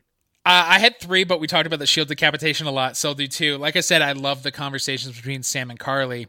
And then he says at a certain point, uh, You're killing innocent people. And she says, They're not innocent. They're roadblocks in my way, and I'd kill them again if I could. And then he looks at her and she goes, Wait, that's not what I meant. Like, all of that is like, This is why Sam is great. I could not tell if that was like the stupidest dialogue I've ever heard or why Sam is great. She was like, "Wait, shut up! You made me say that. You get out of here." I think this is Sam is great because, and this is like why he bonded with Steve in Winter Soldiers. He gets powerful people, and he gets that they don't listen to themselves sometimes. Like, and so he leaves that space for that. Like, I really do think Anthony Mackie puts the "I've been a therapist and led room" like there though, like just letting her talk until she says something she realizes how far she's gone. All of that really worked for me. And then my second moment of the week is uh the Dora Milaje is is fighting Zemo, is fighting John Walker and Battlestar, and Sam and Bucky just sitting there watching, which is yeah. look at some of the best fighters in the world. I would also just sit back and watch. Uh, and Sam says we should do something. So Bucky just says, "Looking strong, John." That's classic MCU humor. The other one that's Yeah. classic MCU humor is uh, don't listen to him. He's just gonna do that thing where he tilts his head, and then Baron Zemo realizes he's doing it. and like, yeah. And like run tilts. did you guys hear the rumor of who the power broker is? Uh, is it Thaddeus Thunderbolt Ross? It's Mephisto. It's always Oh, Mephisto, it's guys. always- every rumor is everything is gonna be Mephisto. Mephisto. Uh, I heard one of Sam's nephews. It's Mephisto. Mephisto. Uh, my moment of the week in that same scene is uh, the Dora Milaje uh, disarm Bucky, literally disarm him, and they were just like, they were like, "Did you know that could happen?" and it, it was shocking because that's how I felt. I was like, "Oh my god, they could just detach his arm," and then they really brought it home. They're like, "Did you know that could happen?" Loved The, the look on his face was full on like, "Ugh, yeah. what? Um, you should be watching it. It's Fridays on Disney Plus. That was it for our poll list. Coming up next, we've been talking it, we've been hyping it up this whole time. You finally get to listen to Mike's interview with David Brody from fa- from Walkers and Talkers. That's right now. Welcome to the crossover Crisis on Earth Z, the segment where we introduce you to other podcasts, artistry types doing cool things in the wide world of nerddom. Today's guest is David Brody, co host of iHeartRadio's Walkers and Talkers, co host of the Brooklyn Boys podcast, and uh, I think just does a lot of other things. So, Well, yeah. Well, I know if I might if I jump in here a Please. second, Michael. Uh, I, I pay the bills by being one of the executive producers on the nationally syndicated radio morning show, Elvis Duran in the Morning Show. So that's what allows me to do podcasts for fun. Gotcha. Yeah, we all, all, most of us, unless we're Marc Maron, have that uh, bill paying job. Yeah. Let's dig in. We, we could talk about all your stuff, David. But so Sure. when you're not executive producing, one of the things you do and how we got connected is Walkers and Talkers, where you and your co-host break down every episode of The Walking Dead. You do cast interviews. You do all kinds of Walking Dead news. What what got you in to that show? Well, uh, I one of my many jobs, which I didn't list, is I work for a comedy prep service that provides radio comedy, song parodies, jingles, spoof commercials to radio stations around the country. My comedy writing partner, his name is Spruce. He was a big fan of The Walking Dead, and I think they were into ju- season three had just started, and I watch a lot of television. Way too much. I have seven DVRs, if that gives you an indication, all over the house. And he says to me one day, "You got to watch The Walking Dead. It's fantastic." And I said, "Spruce, I, I watch too many television shows. My DVRs are full. I can't possibly add another show." And he said, "Just watch this scene on YouTube." I said, "All right, show me one scene, but I got to get back to work." And you know, you you just you're, you're creating a monster here. I can't watch any more television shows. It's like you know, you have an eating problem, and then people are offering you more food. That's the way it was. So he showed me the scene of Rick riding into town from episode one on the horse. and the, obviously the horse didn't make it. Spoiler: the horse is dead. And uh, Glenn saving him and him being in the tank, that whole scene, and I just fell in love with the show. It was instant. Yeah. And I said, okay, now I have to watch it. So I, this is before it was streaming. So this is, oh God, maybe eight years ago, right? Right, roughly, Mm-hmm. been when the on third season. now. yeah. So I want to say I found, I don't want to admit this, I found a bootleg TV uh, hosting site that had spam warnings all over it. You know, don't click this. And Right. I, I watched the first two and a half seasons on this jankety website. Uh, and I caught up, and then I was able to, you know, start watching on my DVRs, and uh, I became obsessed with it. And I started watching YouTubers who broke down the episodes because I'm like, oh, I didn't know that about the comics. I didn't know that was a comic book reference. I must have missed that Easter egg. Right. And then I thought, geez, I, I want to think about doing this someday. And because I, I, I like to consider myself creative as a, as a writer, I came up with the name Walkers and Talkers. And I, I really, to be honest with you, Mike, I started the podcast because I loved the name of the podcast I came up with and I didn't want to lose it. Sure. So I started the podcast with a coworker, and it, we did like three episodes, and then she got bored, and I kind of shelved it for a little while, and then I hooked up with Jamie, who works at Lite FM in New York, uh, one of the biggest stations in New York, who's down the hall, a good friend of mine. She was going to comic cons and and chiller thrillers and all kinds of conventions. I knew she was a Walking Dead fan, and I said, you know, instead of the person on my morning show, why don't you and I cross morning shows and do a podcast together? And that's that's how it started. I guess four or five years ago now, and uh, Nice. and it's really because my friend shoved the show on me that I refused to refused to watch, and I ended up loving it. Now I'm obsessed. I, I, I was interested because I've been listening to your show, and you are you and Jamie both are still very pro The Walking Dead, and uh, I am not. I was a big fan for. I love. I think it's the best pilot that's ever been made. Okay. Uh, and the first few seasons I, I loved, but like now I check in on it every one or two two episodes a season when we do it for the show. But it, it feels just tired at this point. What's still keeping you into the show? Well, I would say to you, the first five seasons were solid, really good. Uh, season six was a mixed bag with the introduction of somebody named Negan. Right.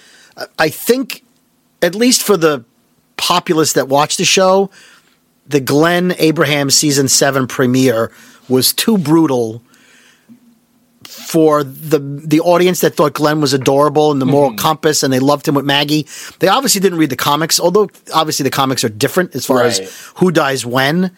Um, I think it was because of how brutally he died. Uh, spoiler: Glenn and Abraham are dead. Uh, that, by the way, that's a running gag on our podcast. Where Yeah. I, you know, y- your years old spoilers. yeah, right. The years old spoilers, and then every once in a while, someone will go, "You, know, we we know Glenn's dead." I go, "Yeah, that you obviously didn't listen from the beginning." so. I, I think that was too brutal. The eye popping out, like in the comics, and Maggie, I will find you. I mean, that was just, it was the callousness with the way he just turned and killed him, that, and it was so graphic. Um, it's one thing in black and white in the comics, Right. It's not a real person. You don't. It's you don't get as attached in the comics to actors, Right. You don't hear the splatter of the eye popping out. Right, right. This was brutal, and that and that hurt. But you asked me why I keep watching. I thought up until season seven, it was really good. Season seven was depressing, overbearing, and uncomfortable for too long. Mm-hmm. Like I think they wanted to show that living under Negan was terrible, Right. but as a viewer, there were no wins. They needed more wi- little wins, little mm-hmm. victories. Like occasionally killing a bad guy that they didn't know they killed, taking over a gas station that had bad guys working in it, and bringing back supplies. There were really f- few wins, and it made it for a very depressing, downtrodden year. And then, you know, nobody could. It, they had everyone had um, stormtrooper aim, Yeah. where, where you're, you're 10 feet away from Negan and you're shooting an uh, automatic weapon at him and you don't hit him. It was stuff like that. It was lazy writing. Right. Because he has he has big bad power. He has big bad shield on. Somebody can. Right, right. I don't mind if you keep the guy alive. I don't care if he he narrowly escapes every week, but you have to write better and explain how he got away, and don't just make it look like a man who was a police officer. He wasn't a farmer who's not trying to shoot a gun. I mean, I'm not implying farmers can't shoot guns, but this man was a sheriff. Right. he should be able to shoot a guy. I guess I held out hope, but at that point, we started our Walking Walkers and Talkers podcast in the middle of season 6 mm-hmm. and we enjoyed the podcast so much, and our listeners enjoyed our podcast so much that even though the show was slipping a little bit, we kept doing the podcast because we love doing the podcast. For sure. We have a, so it's not just a you've heard it. It's not just a Walking Dead podcast. I try my best to make it funny and informative, and we have we have conspiracy theories, and I call bullshit on things when I think they don't make any sense. And we try to have fun with it, and our listeners will go along and say, "Oh yeah, I call three quarters bullshit on that, seven tenths bullshit on that scene," um, and so we try to make it more than just the TV show we happen to be talking about. Right. We're having a fun conversation. And we'll veer off and talk about Star Wars or WandaVision and then get back on track. On the episode we recorded today, we spent 10 minutes talking about how Survivor used to have ugly people in season one. And then when the show became famous and successful, then they started hiring pretty people. Now, that's not The Walking Dead. That's not science fiction. But it was just, we went off on a tangent and people seem to enjoy that. So I think the podcast is what kept our love for the show alive. And then Fear the Walking Dead came out mm-hmm. and there was more of a culture. And we started getting access to the stars of the show, which a lot of Walking Dead podcasts don't have. Right. We've, we've interviewed a lot of them. They flew us out to California for the season. Wow. I think the season eight premiere. So we got to go on the red carpet, interview people. So we've been very fortunate using our radio connections to get more connected to the Walking Dead universe than the average podcaster, and so that we've had fun with that. Yeah, that's you know we have them we have them record fun IDs for us. So uh, the actress who plays Lori recorded um, one that says because it was during the pandemic. I had to record this, and she said, "Hey, you listen to Walkers and Talkers uh, with David Brody and Jamie. Uh, now, listen, stay safe out there. You should stay in the house. If Carl would, would still be alive today. There's something to that effect. Like we we try to have them record fun things Yeah. based on the show, and uh, it's it's been great because they a lot of them co- have been coming to the studio. We get to meet them. Uh, I, I've become friendly with Chris Hardwick. Where uh, on my Instagram at David Brody with a Y, uh, I have a picture of him Lucilleing me with uh, a replica Lucille bat that AMC sent me. So it's been a lot of fun to use our radio connections to to be that much more involved with everything. Totally. And truthfully, since Angela Kang took over the show, uh, it, I, it's it's there's a market improvement in the writing and the visuals.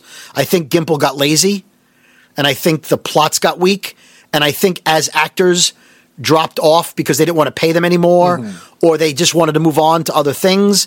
There was definitely a part where, like what you're talking about, where it wasn't the same, and it got weak, and the the whole Negan um, the whole Negan thing lasted too long, in my opinion. If that if that answers your question. Yeah, no, it, de- it definitely does, and it, it's a good argument for why uh, people should dive back in if they got sick of it and jumped off like we did. Yeah, I think I think it's worth I think it's worth watching. I think uh, if you can get past the war to get back in, yeah, absolutely. David, we are coming to the end of our time, so it's it's time for the speed round. Okay. Uh, we, before diving into the speed round, we do have a question from the last guest, and the speed round ends with you creating a question for the next future mystery guest. This one's a little heavy. Uh, Jay Shearer, he's uh, the host of the Store Geeks podcast. He's an author, among other things. Uh, he wants to know how has the last year changed you? Wow, that's a, that's a right? deep it's a deep question. I guess it's made me miss my coworkers more than I normally would. I haven't seen most of them in a year. Yesterday was a year that I was in studio on on my radio show. Mm-hmm. And if you go on vacation, you haven't seen people in a week or two weeks. Sometimes take two week vacations. Not seeing people for a year, I think you you appreciate your friendships more that were more casual friendships, Right. When you don't see them at all, and I think you also um, really appreciate concerts and sporting events and restaurants even more than you did, right? Because you you don't get to do them, Yeah, just So all the, I think- the like normal little things you kind of took for granted. right? I, I think it's made me more handy around the house. Totally. because I'm less likely to hire people to come into the house. Mm-hmm. So I, I bought a Dremel this week and I and I fixed a doorknob. I had to drill a doorknob off and uh, I fixed the toilet and I you know I, I'm doing stuff rather than hiring people. I don't have a commute to work, so I'm definitely working more. So yeah, th- those are some of the ways I've definitely been changed in the past year. First nerd thing you bought with your own money. Wow, that's a great question. I would say X Men comic books. Love it. First fictional crush. Oh, Princess Leia. Classic. I was right at the age I should have been when when she was uh, a prisoner of Jabba the Hutt. So yeah. Current fiction. Oh, oh, let me. Can I? Can I? Can I bring that back? I'm sorry. I know it's speed round. Um, there was an episode uh, of Star Trek. Uh, I think it was a Triskelion, where he goes to a planet and has to do some kind of um, fight to the death with sticks with spikes on them, and he fights a woman with silver hair, and she has a giant chest in a silver dress. It looked like Jiffy Pop popcorn. I would say she was my first pre-puberty crush, and then Carrie Fisher. So I ha- I'm sorry. I know your audience really cared about that. Uh, no, they did that, and it's important that childhood crush into the no. Now I am a man. It's Carrie Fisher. There you go. What is your your current fictional crush? Oh, I would say it just changed to the Scarlet Witch. Yeah, that makes sense. I think the Scarlet Witch on the Halloween episode Uh huh. when she was in classic Scarlet Witch. Yeah, I'll go with that. Put that. Put me down for that But one. you will put it in the books. Yeah, put that in the books. Which fictional character do you think you could make into a cake? The Beast. The Beast. I like that. That'd be fun. He's covered in hair. I figured blue icing. I'll just swirl it up. Give him some spikes on his head where his hair kind of flips up. Put like That'd be the easiest because he's something Yeah, he's all he's all one color. If you could change any TV show by making the lead character a baby, but the plot still stays the same, what character do you change? Wow, that's weird. Yeah, the, the, the- some of these get weird. Uh, you know what? I, I, as far as I don't know if it's the lead character, I would make Negan a baby Uh huh. And have people kneel down in front of him, and then have like a big bat like Bam Bam from the Flintstones, and just hit people with the bat where he annoyed them so much they left the show. I like, Like he cried, he cried all the time, and they're like, you know what? You don't have to kill me. I'm just walking into the woods. I'm gone. Right, he becomes more of an Urkel type character than. Right, a little baby leather jacket. Okay, that's Yeah, adorable. definitely Negan. Have you ever named a pet after a superhero TV character? No. Last thing you rewatched and your opinion lowered. All right, so a couple of things I can, but it's, it's speed round. Um, I know I mentioned them earlier. I'm going to say Superman and Superman 2 because the special effects are so horrifically bad, Sure. right? Like you watch Star Wars, which was 1977, and although it's not CGI, it looks really good. You watch Superman, which was 1978, the first one. When the dam breaks, you can see the little plastic houses. It looks like a 1950s Godzilla movie. It's horrific when they're flying. It's horrific how bad it looks when they're flying. So the plot was fine yeah. but it, it doesn't it doesn't hold up well.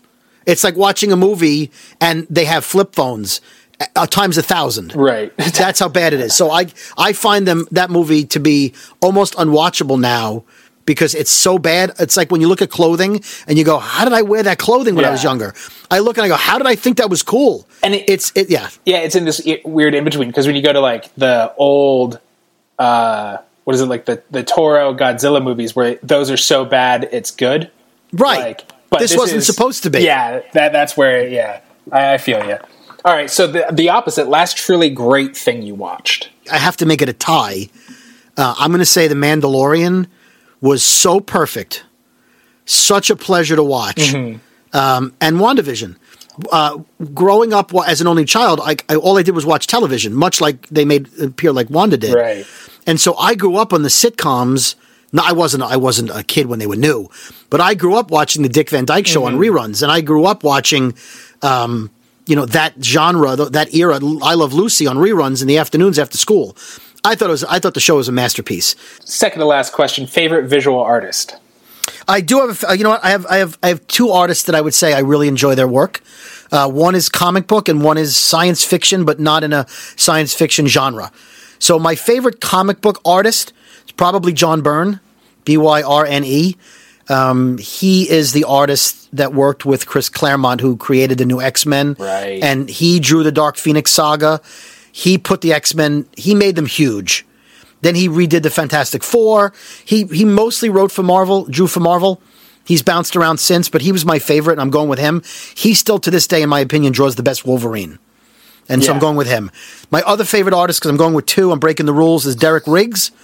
Derek Riggs is the artist that draws um, the artwork for Iron Maiden covers, the uh, heavy metal band Iron Maiden. Oh yeah, those covers are sick. He draws Eddie on all of the covers, and then he has he does uh, separate art for Eddie, and then he does he does regular art on his own. He, I love him. So those are my favorite two. Final speed run question, most important. I'm going to give you a few names, and you have to rank them by best baldness. Okay, best baldness. Best okay, baldness. okay. We have Lex Luthor, Professor X, Nick Fury, Mr. Clean, and Vin Diesel. Wow, Mr. Clean in the loop. Okay, I love the inclusion of Mr. Clean.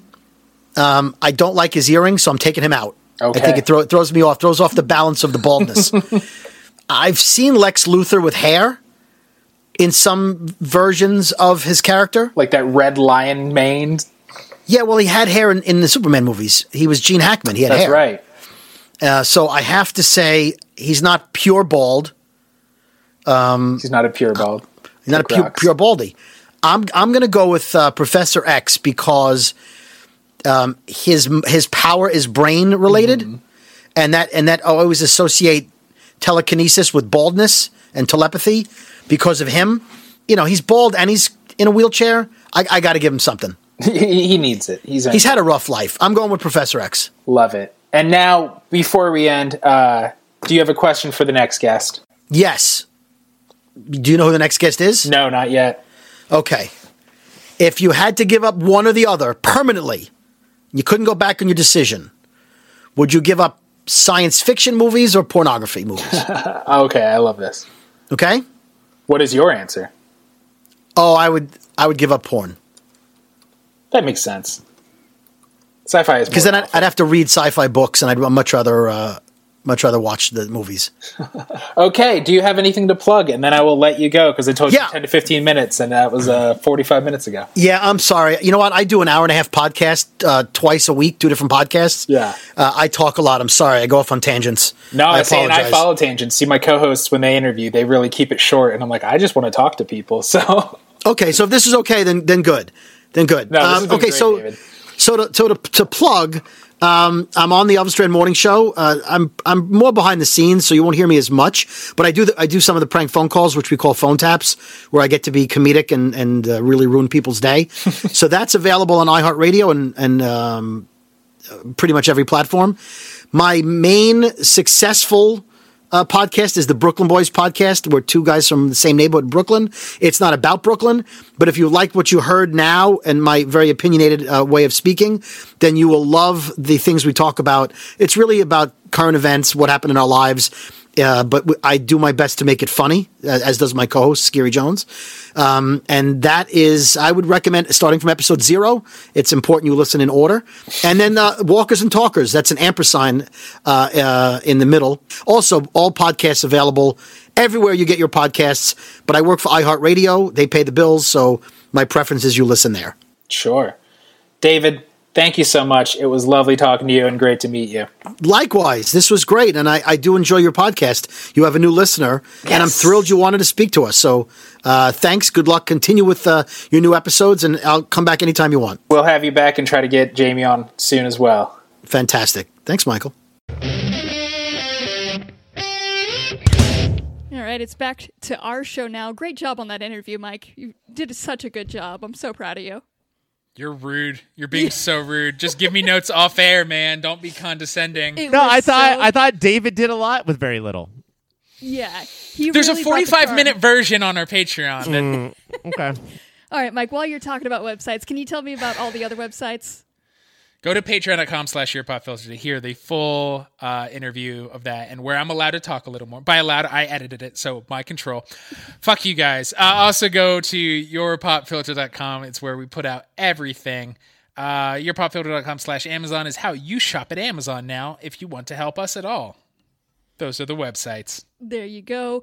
Ryan, can you tell us about the other shows? Actually, Cassie, I'm going to do all of the ads for Mike's interview. Uh, I do not remember the show that he interviewed or their website. I do not remember the name of the person or what their podcast is. I do not know how you can find it. I do not know if they have any other shows. That is Fair bad. enough. Fair enough. But No, can I what? step in here? I feel like you're doing a very bad job at that. Oh, do you think you could do better than I just did? I, I think if you want to follow them on social media, you should follow at David Brody or at Walkers underscore Talkers. The name of the show is Walkers and Talkers, wherever you get your podcast. David does work for iHeartMedia, so he says go check them out there. I didn't even know they fucking had podcasts, but uh, he's also on the Elvis Durant show and uh, at the Brooklyn Boys. Not at the Brooklyn Boys, just the Brooklyn Boys is another podcast. Wait, he's on a podcast with the name Brooklyn and the podcast with the word Durant. Is he big Kevin Durant of the Brooklyn Nets fan? Is that what the shows are about? Mortal Enemies, actually. Mortal enemies. Yeah, Tune in to hear the guy. that- Yeah, if you want to hear that, that's on the Patreon interview. I had to cut out a lot of expletives, words I didn't know. And Cassie, I, I guess I'll fill in what Mike just missed, which our other shows are, of course, you're listening to the Superhero Show Show. Uh, please rate, review, and subscribe to that. Uh, also, if you want more of me and Mike, uh, download, rate, review, and subscribe to Movie of the Year, where we decide what is the single greatest movie of any given year. Right now, we're doing the year 2020, everyone's favorite year. Actually, Don't we're not say it like that. That's a weird way to say it. we're not just judging movies, we're judging years. And right now, 2020 is in the year bracket. And Mm-hmm. Best year of my life. yeah, it's going to win. Uh, and then, of course, Unnatural 20s, which Casey ho- uh, Cassie hosts only every third week. But mm-hmm. I think it should be every fourth. That's Unnatural 20s. Is that Subscribe, you applying to be on there to show? rate, review, and download. Uh, we also got uh, social media at Your Pop Filter. Go ahead, reach out, follow us. Um, we're doing great work on on social media. If you want that content, they're providing it at Your Pop Filter. We also got an email, contact at Your Pop Filter. Let us know your opinions. If you want to judge our five minute intros, go ahead and go for that. Contact at Your Pop Filter. Next week, we actually got a big episode. We're not torturing ourselves. It's going to be great. We're going to be talking about the season finale of Wynonna Earp and also season finale of Pennyworth. And finally, you guys, the return of X Men, the animated series. We're coming back home to our love. Uh, so be sure to tune in for that. It's going to be a great episode. For Mike, I'm Ryan. For Ryan, I'm Mike. For me, I am me. Bye, everyone.